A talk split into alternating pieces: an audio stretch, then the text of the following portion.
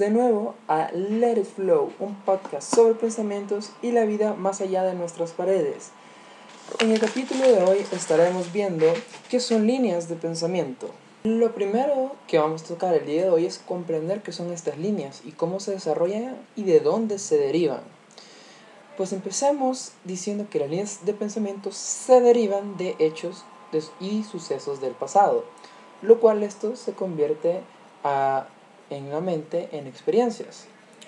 ¿Y qué son experiencias? Son conocimientos. ¿Y qué es el conocimiento en sí? Lo que somos. ¿Y qué podemos dar a entender con esto? Que lo que somos es nuestro carácter y nuestras actitudes ante cualquier situación y a la hora de toma de decisiones. ¿Y qué es lo que podríamos considerar nosotros una toma de decisiones? Pues el simple acto en el cual influye la madurez o inteligencia, digámoslo entre comillas, de la persona. Porque la madurez de la persona es lo que deriva en acciones y reacciones, lo que ya hablamos en el podcast pasado. Pero aquí no hay que entender acción-reacción como eh, acción, castigo, acción, recompensa, sino que entendámoslo como una ley física y matemática que ya existe, que a toda acción existe una reacción. Y no es necesario entender la parte abstracta de ello, sino la parte subjetiva de la misma. ¿Cómo podríamos encontrar esto de manera subjetiva en acción-reacción? Pues que obviamente, como hablamos también en el podcast pasado, emociones y sentimientos siempre van a estar envueltos en una toma de decisión. Pero ahí donde no tenemos que dejar que las emociones a flor de piel en pocas palabras, un exalto muy grande, como un enojo, eh, entre muchas otras emociones que se derivan en un momento dependiendo de lo que nos haya sucedido. Un ejemplo muy claro podría ser el simple hecho de que nos hayan tratado de hacer ver mal frente a otra persona calumniándonos o diciendo cosas que no han pasado, que no hemos hecho. Y la acción y reacción instantánea es enojarse y tratar de buscar el por qué andan, pues, ¿verdad? Calumniando algo que no hemos hecho o dicho. Y eso es una emoción que a flor de piel puede traer muchos problemas, el enojo, como por ejemplo, hay muchas más, pero este solo es uno de tantos ejemplos que se van a dar a lo largo de este podcast. Porque cuando uno está enojado y deja que la emoción controle el pensamiento, lo que sucede es que accionamos mal. Tendemos a hacer las cosas sin pensar en las consecuencias que son pues procedentes de la decisión que acabamos de tomar. Entonces por eso hay que comprender la parte subjetiva también, no la parte objetiva abstracta del mismo. Porque si entendemos la parte subjetiva, no solo nosotros nos vamos a entender a nosotros mismos, vamos a lograr entender a los demás. Que es lo que este podcast también busca, que entre todos tratemos siempre la manera de encontrarnos, de ayudarnos y de entendernos para llegar a soluciones coherentes, a soluciones prudentes, a soluciones que no dejen a nadie a un lado, que todas las opiniones y opciones sean tomadas en cuenta y se haga un conglomerado, un convenio de opiniones en el cual todos salgan beneficiados, un consenso, así como muchas decisiones que se han tomado a lo largo de la historia que han sido tomadas en consenso. Algunas positivas, otras negativas, eso pues es algo que se tocará en otro momento del podcast, pero por ahora nos vamos a, a concentrar en la subjetividad sobre la acción-reacción. Bueno, y de ahí lo que proviene de la acción o reacción puede ser tomado como el beneficio o consecuencia, que vuelvo y repito, no lo veamos tan literal, veámoslo en la parte subjetiva. El beneficio de hacer las cosas de una manera positiva es el sentirnos bien con nosotros mismos, construir una felicidad.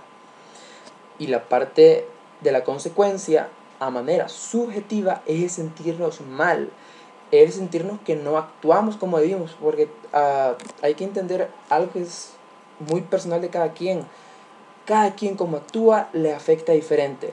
Algo, pueden haber similitudes entre unas y otras personas, pero puede que alguna persona con diferente educación, uh, diferente tipo de pensamiento, diferente tipo de sucesos en su, de sucesos en su vida, diga, ah, ok, esto no me parece tan malo, Y no es porque él no sepa que está mal, sino que porque de alguna manera u otra las decisiones o acciones del pasado que han provenido de, de, sucesos y hechos en su vida han hecho que esa persona tenga esa línea de pensamiento, decir, no importa tanto.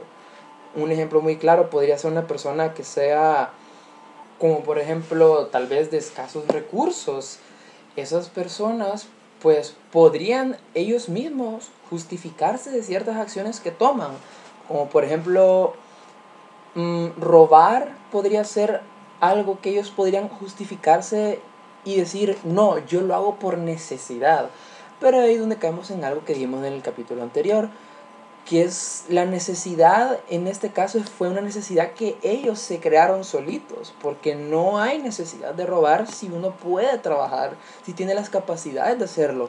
Obviamente hay casos especiales, excepcionales, que pues están fuera de la regla, eh, más no es que esté bien robar, pero hay personas, por ejemplo, que tienen discapacidades, que pues sí, no pueden trabajar por dichas discapacidades, no todas las discapacidades no permiten trabajar, son algunas, eh, pero en las que sí no permite trabajar, pues no es que vayan a robar, pero es entendible que limiten muchas de sus actividades, tales como el trabajo, con lo cual ellos siempre van a verse necesitados de una persona que pueda proveerles de lo necesario para ellos subsistir.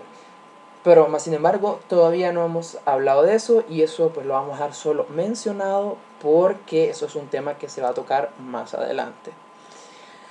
Bueno, volviendo al beneficio o consecuencia subjetivo de las decisiones que tomamos, pues depende cómo hayamos actuado, esto nos afecta a nosotros de manera positiva o negativa.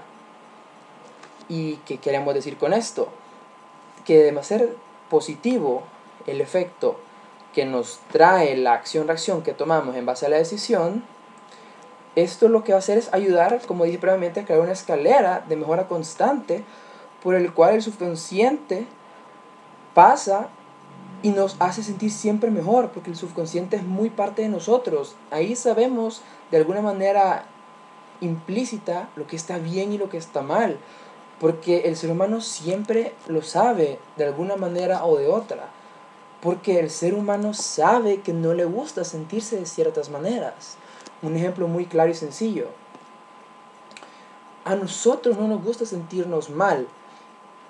¿Y por qué entonces la gente que, por ejemplo, hace sufrir gente, hace comentarios hirientes, hace bullying, cualquier tipo de esas actividades, se sienten bien con ellos mismos al hacerlo? No es que se sientan bien, están en el círculo vicioso de que ellos saben que internamente están mal y su diversión es ver a otros estar como ellos están, porque a ellos lo que les genera envidia es ver que los demás están de la manera que ellos quisieran poder estar, pero no lo están por factores internos, factores del hogar, etcétera, etcétera, etcétera. Y con esto podría generarse la pregunta, ¿y entonces ¿Cómo realmente yo puedo, yo como la persona que graba este podcast, decir que el ser humano siempre sabe cuándo está actuando bien o mal? Y es por lo mismo, porque el ser humano siempre sabe que no le gusta sentir. Un ejemplo es, ustedes, muchos de estos, de los oyentes de este podcast, no tienen la necesidad de decir, hey, tengo hambre, no puedo comer. Ustedes no saben que esa, esa pequeña parte de la felicidad, que es el hecho de tener comida todos los días o comer a diario y comer bien. Esa es una parte de la felicidad material que digamos todos o muchos de nosotros, los que tenemos la oportunidad de poder tener plataformas como Spotify, entre otras, en las que están escuchando este podcast, eh, tomamos muchas cosas por sentado, tales como la ropa, la vivienda, eh, la comida, entre muchas otras cosas. Entonces, para nosotros, este ejemplo que acabo de dar de, de algo tan sencillo como una persona que no puede trabajar, podría ser, sí, está bien, pero para eso la ayuda social en muchas situaciones o muchos eh, equipos sociales que trabajan por ellos, sí, pero eso no deja que la persona se sienta mal de alguna manera. Y eso a ustedes no lo sienten porque no lo han vivido y no lo han experimentado. Pero lo que saben es que no lo quieren vivir porque han visto cómo se sienten y cómo se ven esas personas que les toca vivir de esa manera y no lo quieren experimentar. Y por eso, de alguna manera u otra, están en un constante progreso de decir, voy a buscar mi felicidad, mas no saben que ya tienen un pequeño pedazo de la misma. Pero aquí es donde podríamos empezar de alguna manera u otra a adentrarnos en la parte negativa de la toma de decisión de beneficio o consecuencia. ¿Por qué? Porque la parte negativa, si actuamos de manera negativa, negando nuestros propios sentimientos y negándonos a decir esto no me gusta sentirlo, pero igual lo voy a hacer, o no me, yo sé que no me gustaría sentirme así, pero igual voy a hacer que alguien más se sienta así, eso solo empeora el círculo vicioso en el cual ya podemos estar o puede empezarlo de alguna manera o de otra. Porque lo, lo que hay que tener claro es que la libertad es el uso de la misma de manera en la cual si algo pasa de manera negativa, te afecte solo a ti. El mal uso de la libertad convertido en libertinaje es en el cual cuando tú tomas una acción o una decisión, se ven otros afectados, incluyéndote a ti o excluyéndote de alguna manera o de otra. Porque estás de alguna manera u otra responsabilizando a otros por tus actos y eso solo empeora, como lo dijimos en el capítulo anterior, el círculo vicioso de ser flojo o decir, bueno, solo espero a que las cosas mejoren y sigo adelante, y, o solo espero que se resuelvan las cosas eh, con el tiempo y yo no hago nada por ello. Eh, ahí donde se pierde la parte del trabajo duro por la felicidad, porque la felicidad no es algo que se consigue en un libro, no se compra en el supermercado también como se mencionó antes en el podcast anterior. La felicidad es algo que se trabaja día a día, con cosas muy pequeñas. No es necesario, de alguna manera u otra, siempre estar pendiente de los demás. El simple hecho de amarse uno mismo y el simple hecho de trabajar uno mismo en su madurez y en su libertad emocional y sentimental, eso nos ayuda a ya ser felices. Pero de alguna manera u otra también a nosotros llegar a un punto de felicidad, lo correcto de alguna forma siempre es compartir lo que se sabe, dar a conocer lo que ya sabemos y ayudar a otros a estar a la par nuestra, porque somos una sociedad, el humano es un ser de sociedad, un ser sociable. Con lo cual, si nosotros ayudamos a otro de nuestra especie a estar como nosotros estamos de felices, nosotros nos vamos a sentir más llenos porque vemos los resultados de nuestro trabajo. Claro, tampoco es a dar dinero o a dar cosas materiales, no, es a dar consejo, es a, es a dar la capacidad o a ceder un poco y dar ese aprendizaje que ya tenemos nosotros a los demás para que ellos generen sus propios pensamientos y sean realmente suyos y sean realmente ellos los que digan, no, esto, cierto, alguien me guió, me dio la guía de cómo hacerlo, pero yo lo hice, yo lo resolví, por lo cual el éxito de esto es mío. Claro, siempre hay que darle eh, de alguna manera a quien nos enseñó su respectivo lugar en nuestra felicidad, decir, bueno, usted me ayudó, ¿verdad? Pero jamás podemos darle por completo a otra persona el hecho de decir, no, es que usted me dio todo, yo porque usted me enseñó soy feliz. Porque si no, ¿qué pasa? Vas a volver a caer en círculo vicioso de feliz y contento. Porque implica que todos los pensamientos o todo lo que hiciste lo hiciste por alguien más, no lo hiciste por ti mismo. Entonces de ahí es donde podríamos caer en lo de la inteligencia o, entre comillas, madurez, que pues aquí podríamos eh, tirarnos un poco de tiempo en el podcast para hablar de los diferentes tipos de inteligencias, pero también es otro tema que se va a hablar más adelante. Pero todos sabemos que hay diferentes tipos de inteligencia. Hay gente que tiene más facilidades para las cosas abstractas, otros para las cosas creativas, etcétera y etcétera, ¿verdad? Y depende de la madurez o, entre comillas, inteligencia y la libertad sentimental y emocional de la persona, cómo esto vaya a ser interpretado por los demás. Porque los demás van a ver nuestro ejemplo y lo van a copiar, porque van a preguntarse el por qué somos como somos, cómo tenemos la libertad que tenemos emocional y sentimental, cómo es que ciertos eventos o sucesos no nos afectan de la misma manera como a la persona promedio normal. Y ahí es cuando uno tiene que entrar y decir, no, esto lo he aprendido con tiempo y esfuerzo y dedicándole el debido tiempo al, a la formación de mi pensamiento, a saber dividir emoción de sentimiento y saber que la libertad emocional y sentimental crea madurez y con ello podríamos decir que genera inteligencia, porque la inteligencia es el actuar, pero habiendo pensado antes las repercusiones que esa acción va a tener y saber que de estar en lo incorrecto hay que corregirlas.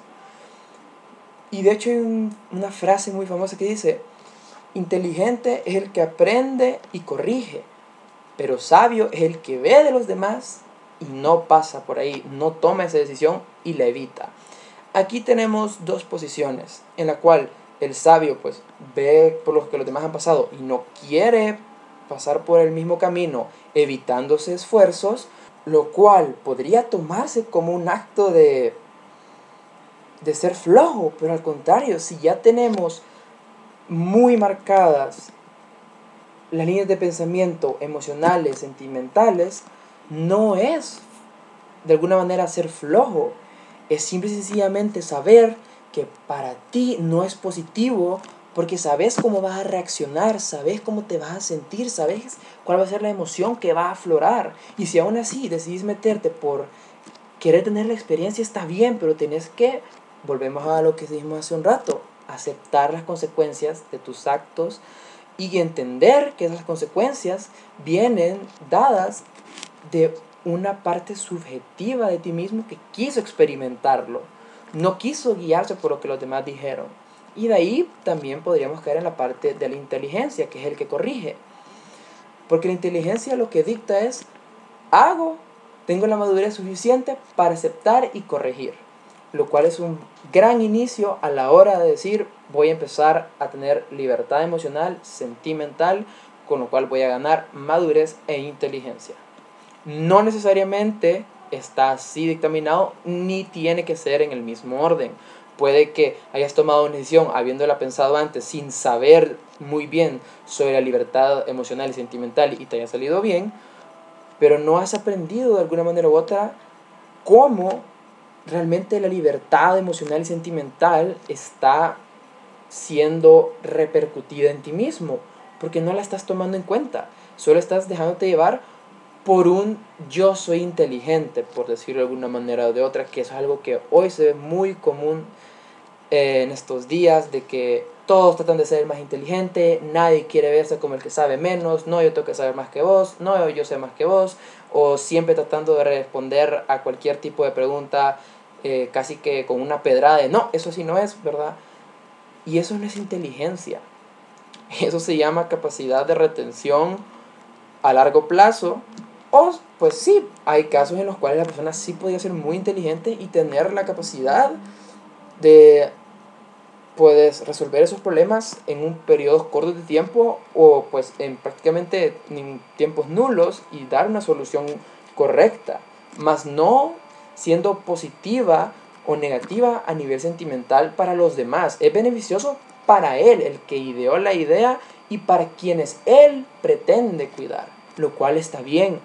Pero ahí donde caemos en otro punto que no podemos dejar de ser seres humanos. No podemos decir yo cuido a mi grupo y los demás que no. Porque si yo, ok, si tenemos un grupo aquí, tenemos cinco grupos diferentes. Y los cinco grupos solo entre ellos se cuidan. Y hay personas, dos personas entre cada grupo.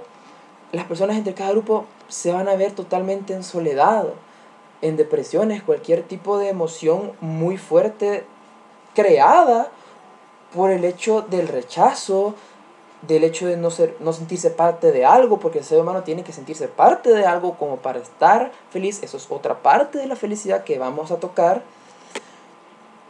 Pero ¿qué es lo que pasa si hacemos eso de que yo en mi grupo, tú en tu grupo, tú en aquel, yo en este? Cada quien por su lado, estamos separando a la humanidad en vez de unificarla. Estamos uniendo más lo que ya está unido y estamos haciendo más distancia entre lo que ya está separado. ¿Cómo podríamos ver esto con una analogía muy sencilla? Es como que tengamos dos imanes. Uno con, con el polo eh, norte y otro con el polo norte. Entre más los juntamos, más se repelen. Y esto como lo podemos ver, dos grupos que piensan de la misma manera, pero que sus integrantes no están de acuerdo en que el otro, en unirse con otros grupos de personas, solo quieren que sean ellos y nadie más, cuando deberían ser norte con sur, para que al final se unifiquen y sea un grupo más grande que pueda pues proveer a más gente de conocimiento, más gente de sentimiento, más gente de emoción, más gente que se siente incluida en ese grupo de gente que piensa de esa manera. Porque así es como se crea la comunidad humana. Volvemos a lo que dijimos en el principio de este podcast. El ser humano es un ser sociable, con lo cual estando solo o haciendo en un lado, lo que estamos creando son inseguridades, estamos creando cualquier tipo de pues efecto psicológico que repercute en gran parte en las personas que tienen menos facilidades sociales, que tienen a ser asociales, eh, tienden a ser personas que a lo mejor no les gusta mucho eh, tener muchos amigos o solo son personas un poco reservadas, lo cual no está mal.